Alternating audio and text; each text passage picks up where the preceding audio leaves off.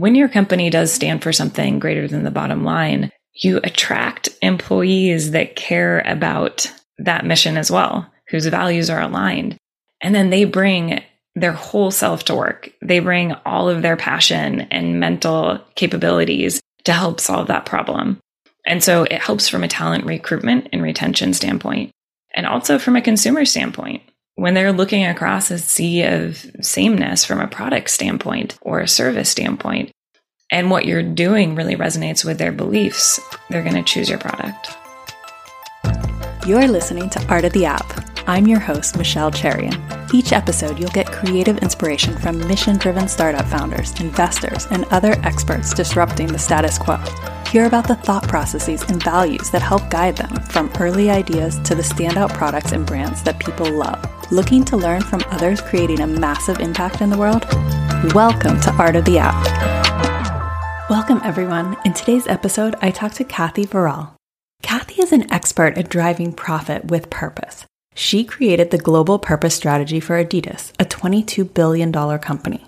Now she helps her clients use purpose to stand out in a competitive environment, attract the best talent, gain consumer loyalty, and fully harness the innovative brain power of their employees.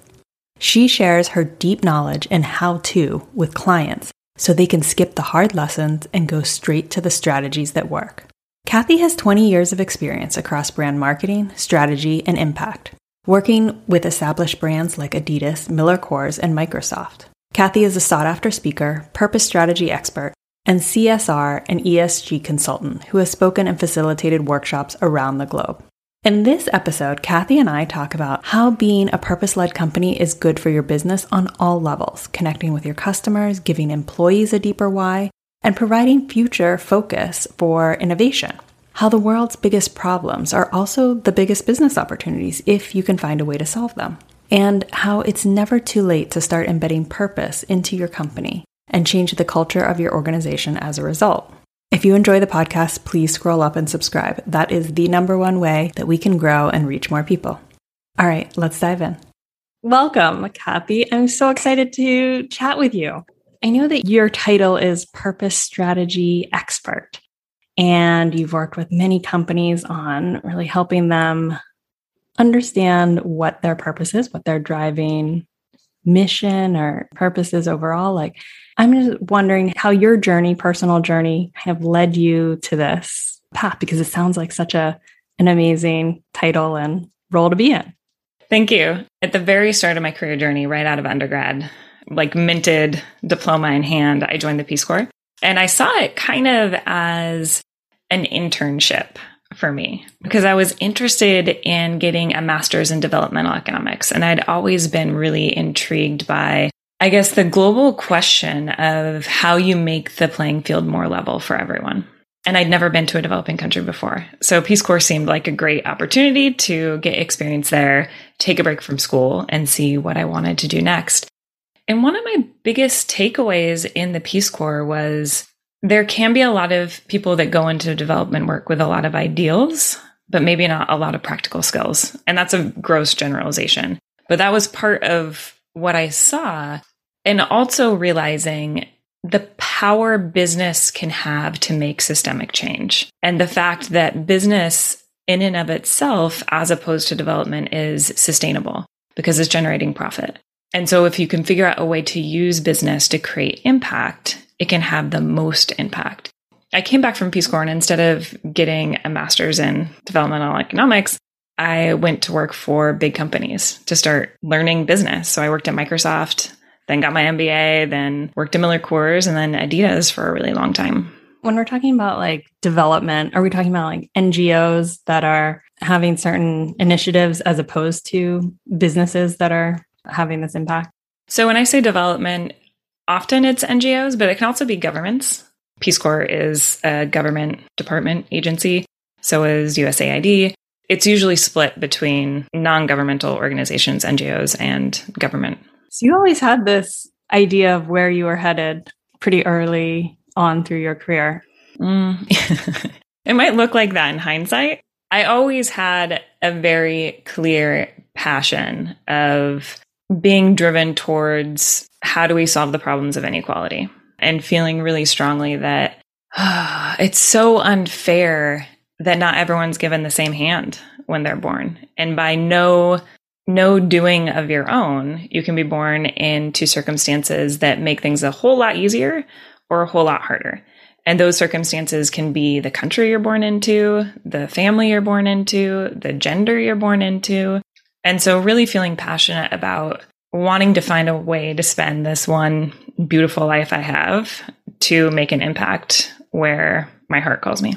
So, before you were out on your own as your consultant now, you worked with Adidas on the global purpose strategy or CSR strategy. And that's for a $22 billion company, right? such a huge impact that that's making. I was just wondering, like, where did you start with that as a project? Like, how do you start, you know, being like, okay, we are looking at this huge company, global company, how are we going to figure out like where know, where we want to place our give back and how that kind of trickles throughout the company. This is my advice for any company who's thinking about how to carve out a purpose that's bigger than profit to drive their business. And there's so many reasons to do it, but we'll get to that later. So I think the most fruitful place to look at is the intersection of what your consumers care about, what your employees care about, what you do as a business, so the industry you're in, and then where you can make the most impact. And that's going to narrow things down pretty quickly.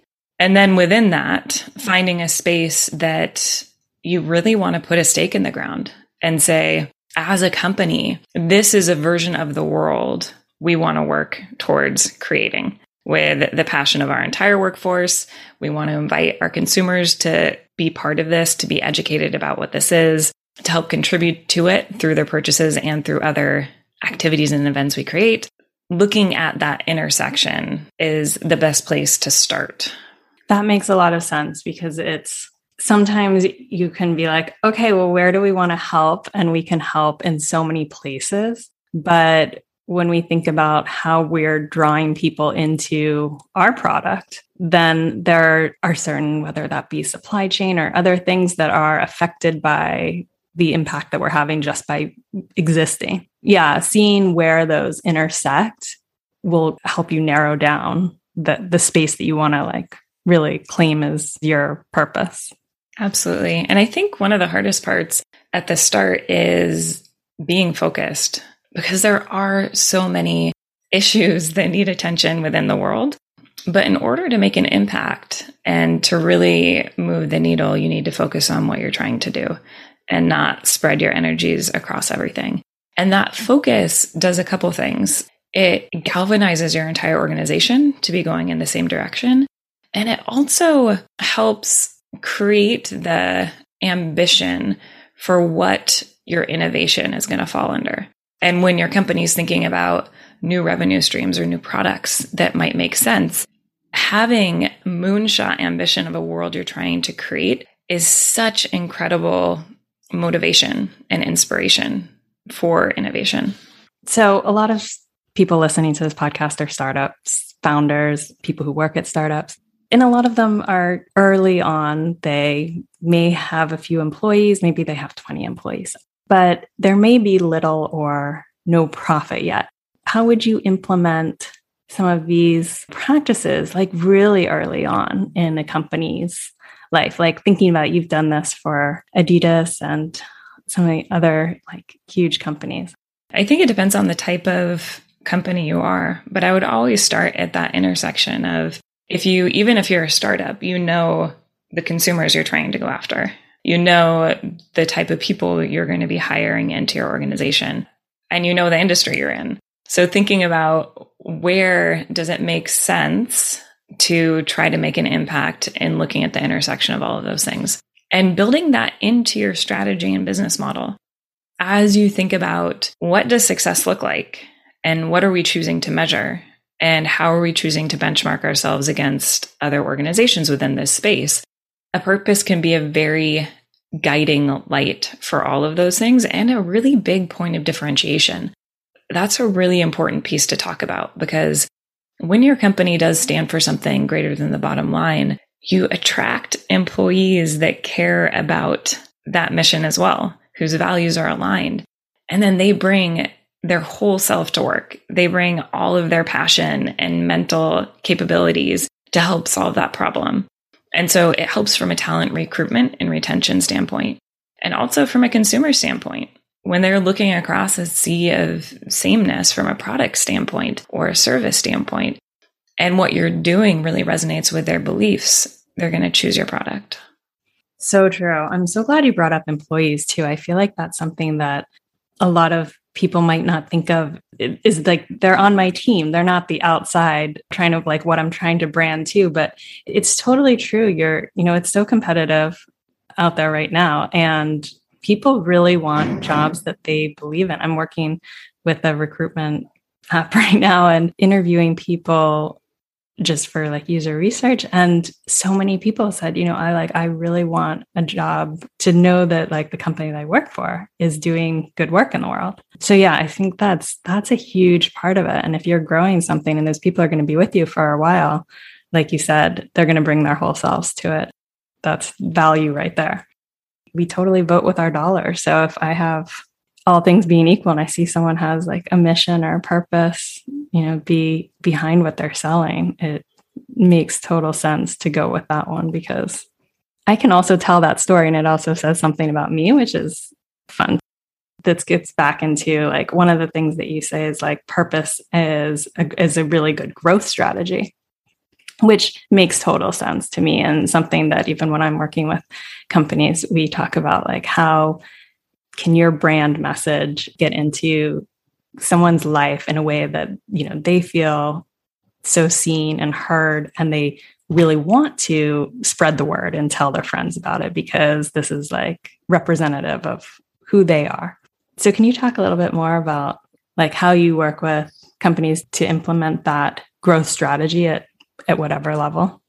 And it depends on where the company is on their journey if they already have a purpose identified and it's they're trying to find new ways to bring it to life and make it relevant and connect with both their internal and external stakeholders, or if they're starting from scratch. So there's a brand purpose model that I created from my work within this space, which I follow when I consult with clients. So the first part is really identifying a crystal clear purpose. And that's again looking at that intersection of what your consumers care about, what your employees care about, the industry you're in, and where you can make the most impact, and narrowing it down to one crystal clear vision of the world you're trying to create. Then going and aligning your entire organization. So that's bringing together a cross functional group that includes every single function to figure out how are we going to bring this to life and how are we going to make sure that everyone in the organization knows how their job contributes to this purpose. It doesn't matter if they're working in the warehouse, if they're in accounting, if they're a marketing person, they understand how they contribute to this. And you have accountability along the way too. That operationalizing it through your organization is so important because that's what brings it to life and creates ownership. Then there's rallying external partners. When you've identified this is the change in the world you want to make, there's going to be other organizations, whether there's other companies that are complementary to yours or in different spaces, or governments or NGOs that are passionate about the same thing. So, rallying together a group where you can make a bigger impact than you could on your own as one organization.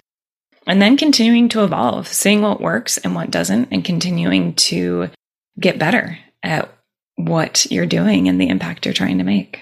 So, when you were talking about strategic partners. I don't know if that's how you put it. That's how I heard it in my brain, but that makes so much sense. And do you have any good examples of that? Like that seems like, yes, we just want to hang out together because we believe in the same thing and then we can help amplify each other. Yeah, I think there's a lot of good examples out there. And in, during COVID, a lot of it was focused around COVID. For example, while I was at Adidas, we did a number of partnerships with the UN and the World Health Organization. And so that was very specific to the cause at hand. So it just depends on what it is your mission is and finding aligned people. I know Dove, for example, they focus, the brand Dove, they focus on self esteem. So they've done a number of partnerships with Getty Images to make sure that there is a bank of representative images of females that other companies and their company can use in their advertising, breaking the norm of the cookie cutter, one size fits all version, you know, one body type version in marketing. And they've had a number of other partners within that space that really focus around self esteem education for the younger generation. And so, whenever you were talking about also getting it really implemented in all these different places between the organization, from accounting to the mailroom and everywhere in between the C suite, how does that happen a lot of times? Because a lot of times it is hard to align everyone. Is it events? Because it's not just communications, right? Like, not just emails, it's somehow this needs to be brought into their everyday life. Yeah. First and foremost is the CEO needs to be on board. It has to be something that they care about and they're saying is important to the organization because they set the tone of what's important. And then everything flows from that. So that's absolutely priority number one. And when that tone is set, then it's looking at how are you measuring success and metricsing it and making sure that it's included in reviews. Reviews for the company, it's included in how you're reporting success, how you're tracking success. Because what gets measured gets done. If you know that as a company, your bonus is being tied to the impact that your products are also making and it's measured in this specific way, you're going to pay a lot more attention to it. And then it becomes part of the culture. Exactly. What gets measured gets done that makes complete sense from a goal perspective too. If I have a, a goal that is actually being measured, yeah, I'm going to like want to do my job really well. When people are starting out on their creating their purpose, brand and purpose strategy, what are some of the mistakes that they make whenever they start implementing their initiatives? So, one, which might be kind of controversial, is I've tried to move away from the term CSR, even though it's used a lot. So, corporate social responsibility. And the reason why is it's been around for a while and it's been handled in a pretty specific way where inside a company you'll have a couple people, maybe a handful of people that are in charge of CSR. And they're super passionate and they're finding projects to invest in, but they tend to be completely unintegrated into the rest of the business. And there'll be people within the company that actually have no idea what the CSR focus is or what they're investing in. The reason why I want to move away from that term is it's important now to be effective to look at a business integrated solution. So that's where your purpose is actually tied into your business strategy. And it shows also how you help achieve your business goals. So it's not just this side thing that's done in years when you have extra money where the company can feel good about itself, but it's really integrated into the DNA of what the company is, what they stand for, and what they're trying to accomplish. Yeah, which means that it's not just like a do gooder or trying to be a good citizen. It's actually good for business to be doing these initiatives because it aligns with your customers, because it aligns with your supply chain because it aligns with all of these aspects. So, yeah, thinking about it that it's not just an arm that is meant to show our, you know, our really good side to the world, but it's a integral part of like the whole company is key, I think, to understand for someone implementing this. It's a shift in thinking to using business as a force for good versus having a investment arm, which does some good, but it's not actually part of the business model. Employees get a memo that's like, oh, we gave to this breast cancer awareness month and we gave to the ASPCA and whatever it is. Yeah. And I think it's important to just keep in mind that the biggest problems, and you can look at UN Sustainable Development Goals, they've listed 17, which are like the catastrophic icebergs that humanity is is careening towards. So they're pretty identified biggest problems. The biggest problems are also the biggest business opportunities if you find a way to look at them um, and solve them. I mean, even if you just look at CO2 emissions, there's going to be more and more regulation there. So if you can find a way to help businesses in any aspect of their production or their logistics, find solutions that are better for the, their carbon footprint in that way, you're going to have a market. I think it's important to keep in mind that using business as a force for good is great for morale. It's great for changing a job from just a job to a point of pride, but it's also a great business opportunity. That's also why people started businesses in the first place to solve problems and to get them to the people that need the solutions. Anything that you want to share? I think it's just a more a piece of advice that it's never too late. I realize most of your listeners are startups, and being able to integrate it at the very start of your business plan is awesome. And keeping in mind that how you bring it to life will continue to evolve as the market changes and the technologies we have change and we get smarter. But it's also never too late. You don't have to be a company that's born with purpose to embed it into your company later and really change the culture of your organization as a result. That's a really interesting, yeah, differentiation between, you know, starting with it and implementing it once you've already have like hundreds of people. Do you start at the same place whenever you do have hundreds of people where you're you know you're working with a few key stakeholders and coming up with that purpose strategy or are you actually bringing in the company to somewhat guide that? Like how does it differ in the approach? I think it depends based on the leadership you have. A lot of times there'll be a leader who comes in and has a very strong feeling about the purpose that they want to make for the company and then that's going to set the tone but if that doesn't exist and they want to explore what the options are, then it's bringing together a larger cross functional team across the organization to figure out what makes sense and again, where the biggest impact can be made.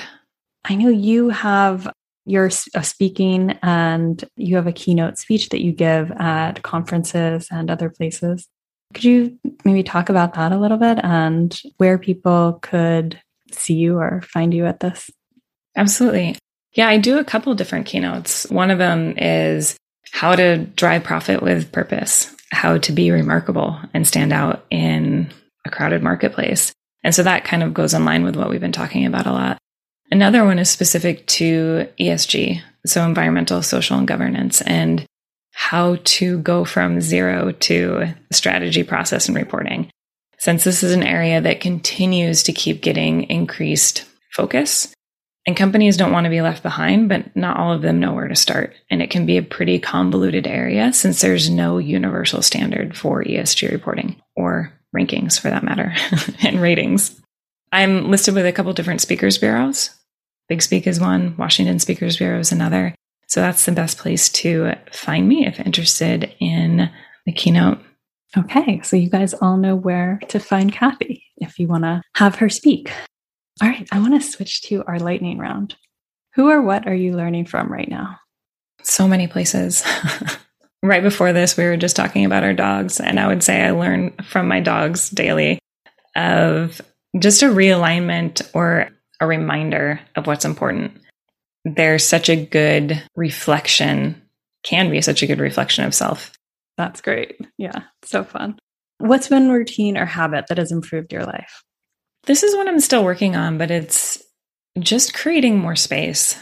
I think probably like a lot of your listeners, I can get in the habit of just doing, doing, doing and forget to breathe and look up and look around.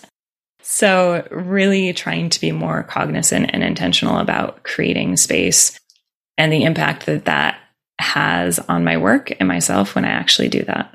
And what advice would you give a young person entering their career? To be open to the possibilities that present themselves. I think it can become really easy to get focused on a specific destination. By doing that, you can zone out opportunities you maybe never thought to consider. And those might actually end up leading to a more interesting and better place for you. So just being open to how life unfolds. Before we go, where can people find you? My website's the best place, kathyvarol.com. That's K A T H Y V A R O L.com. Awesome. Thank you so much. It's been great. Thank you. Thank you so much for listening to this episode of Art of the App. If you like the episode, please share it with a friend and consider leaving a review on Apple Podcasts. This helps more people just like you find the show. You can connect with me on my website at michellecherian.com or Instagram. The link for both is in the show notes. See you next week.